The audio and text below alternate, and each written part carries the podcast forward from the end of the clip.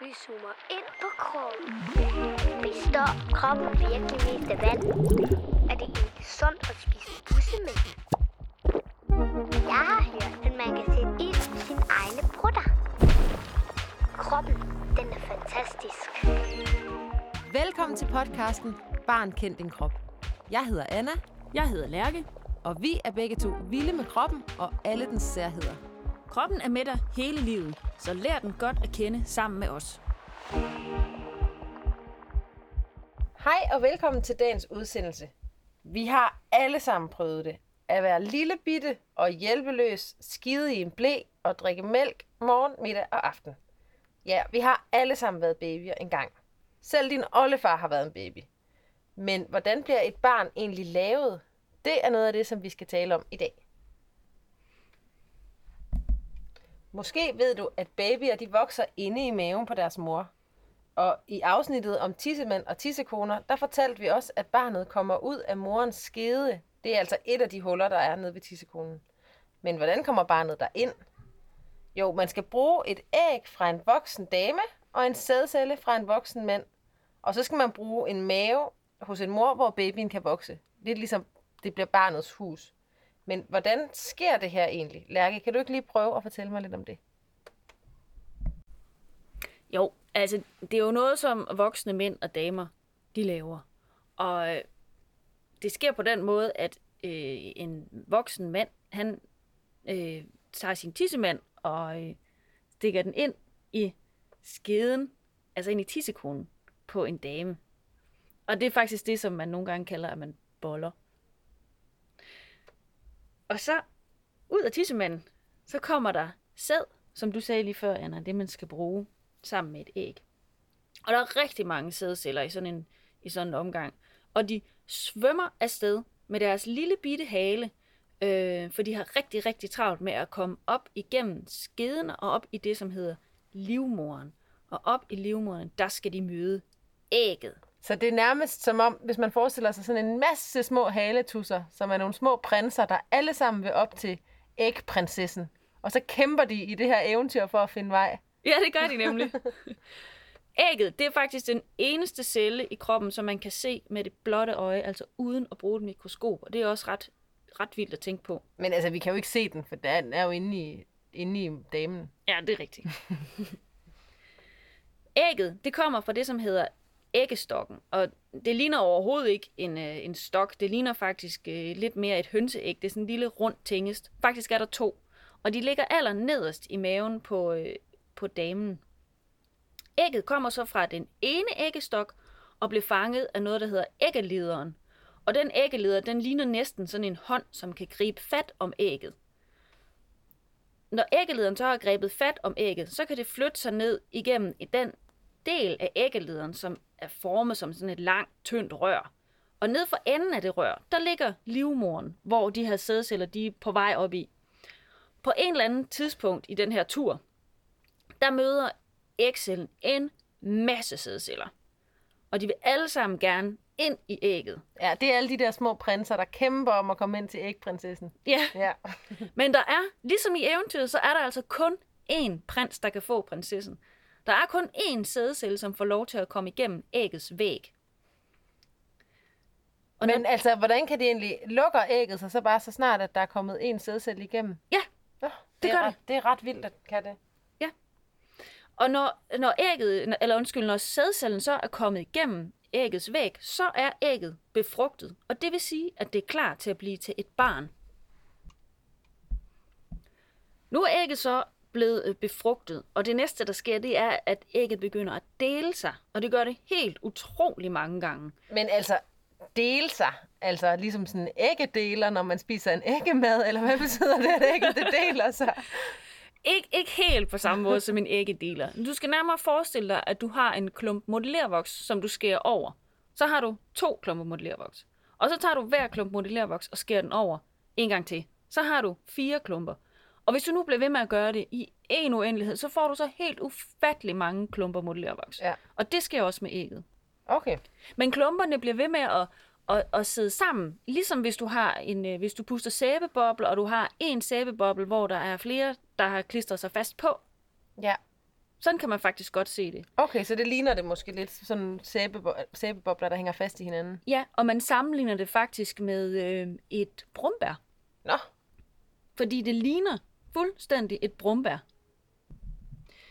Og det her brumbær, kan man sige, det, øh, det sætter sig så fast på livmorens væg, og det graver sig faktisk rigtig godt ind og laver nærmest en hule. Øh, og den hule, den bliver til det, man kalder for moderkagen. Og det er ligesom, ligesom forbindelsen mellem moren og barnet. Nogle gange kan der godt være øh, flere børn inde i livmoderen på én gang.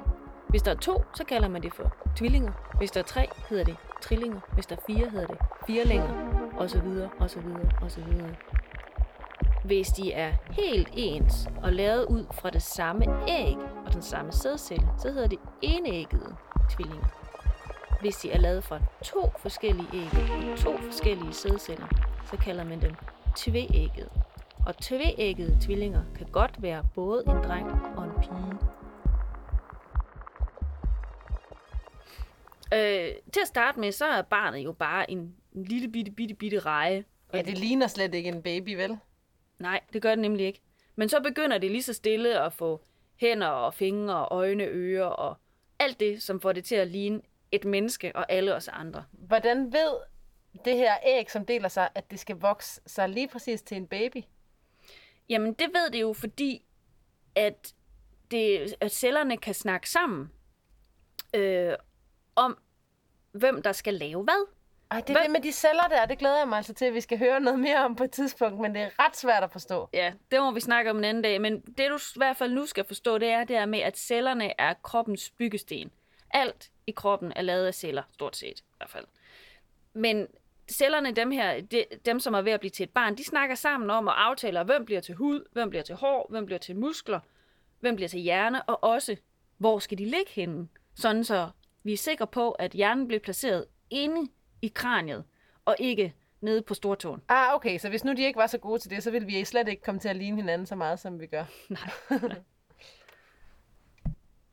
Der kan jo også godt faktisk ske nogle fejl, mens alle de her celler er ved at finde rigtigt på plads.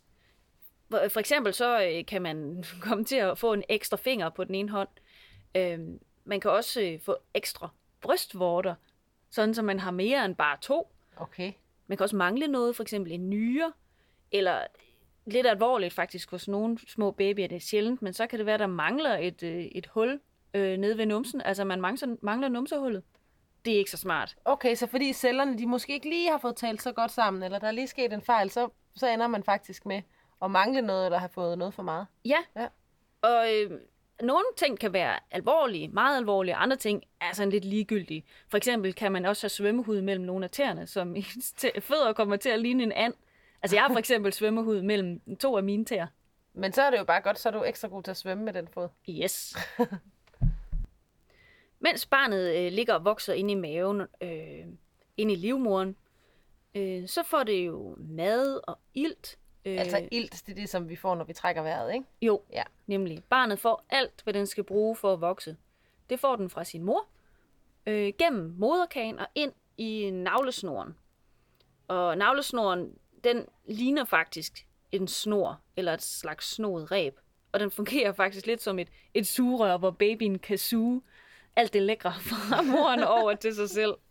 Og nogle gange så har jeg også hørt om, at babyerne de kan lige holde lidt fast i navlesnoren. Ja, inde i ja. maven. ja. Øh, men altså den her mad, som de får over fra moren, er selvfølgelig som små, små bitte, bitte stykker, som ligesom løber rundt i blodet. Og det der med blod og sådan noget, det snakker vi også om en anden dag. Her kommer der lige en fun fact. Babyer, de ligger jo derinde i maven, godt beskyttet i en masse fostervand. Og det fostervand, det begynder de på et tidspunkt at drikke af. Men når de har drukket noget af det, så skal de jo tisse. Så så tisser de ud i det. Og så drikker de det igen. Og så tisser de lidt i det igen. Og sådan bliver de ved, lige indtil de skal ud. Heldigvis laver de ikke lort i det. Så når babyen har fået alt den mad og ilt og sådan noget, som den skal bruge i al den tid, den har ligget i maven, så er den ved at være klar til at komme ud. Og der er jo gået cirka 9 måneder. Men hvordan ved kroppen egentlig, at nu er babyen klar til at komme ud? det ved den, fordi at alle kroppens celler igen snakker sammen, øh, og ved, at nu er babyen klar. Så sender de besked ned til livmoren. Og livmoren, det er jo den der, øh, ligesom sådan en sæk, som barnet ligger i, sammen med sin øh, øh, moderkage og sin navlestreng og fostervandet. Så siger alle beskederne til den livmor der, du skal trække dig sammen nu, fordi livmoren er lavet af muskel. Det er en kæmpe, kæmpe stor, stærk muskel. Okay, så når den ligesom trækker sig sammen, så skubber den simpelthen barnet ud. Ja, Ja. det gør den nemlig. Så skubber den barn ud igennem tissekonen, Ja. eller skeden, som vi også skal kalde den. Men altså, den skal trække sig sammen mange gange, før at den får barnet ud. Ja, det skal den. Og der er altså heller ikke særlig meget plads igennem den der tissekone Nej. eller skede til at få barnet ud. Men derfor så er det smart, at barnet det som regel faktisk ligger med hovedet først, sådan så hovedet kommer ud først. Det er jo nemlig den største del af barnets krop, så det ligesom kan bane vejen for resten af barnekroppen. Og knoglerne i hovedet, altså kraniet, de er også lavet så smart, at de ikke helt vokser sammen, fordi så kan de faktisk ændre lidt form, øh, så babyen nemmere kan komme ud. Okay, så den er sådan lidt mere sådan formbar. Den kan sådan lige forme sig vej ud af tissekonen. Ja. ja. Men jeg har altså hørt om nogen, hvor de ikke kunne få barnet ud gennem tissekonen. Og hvad gør man så? Så kan man jo lave det, der hedder et kejsersnit, hvor man faktisk skærer et hul øh, på maven, altså igennem huden, øh, ned igennem øh, livmorens væg, og så kan man hive barnet ud den vej fra. Okay. Og det er noget, man skal gøre, altså det er jo en operation, det skal noget, der skal gøres ind på ja. operationsstue. Og så syr man så hullet sammen bagefter. Ja.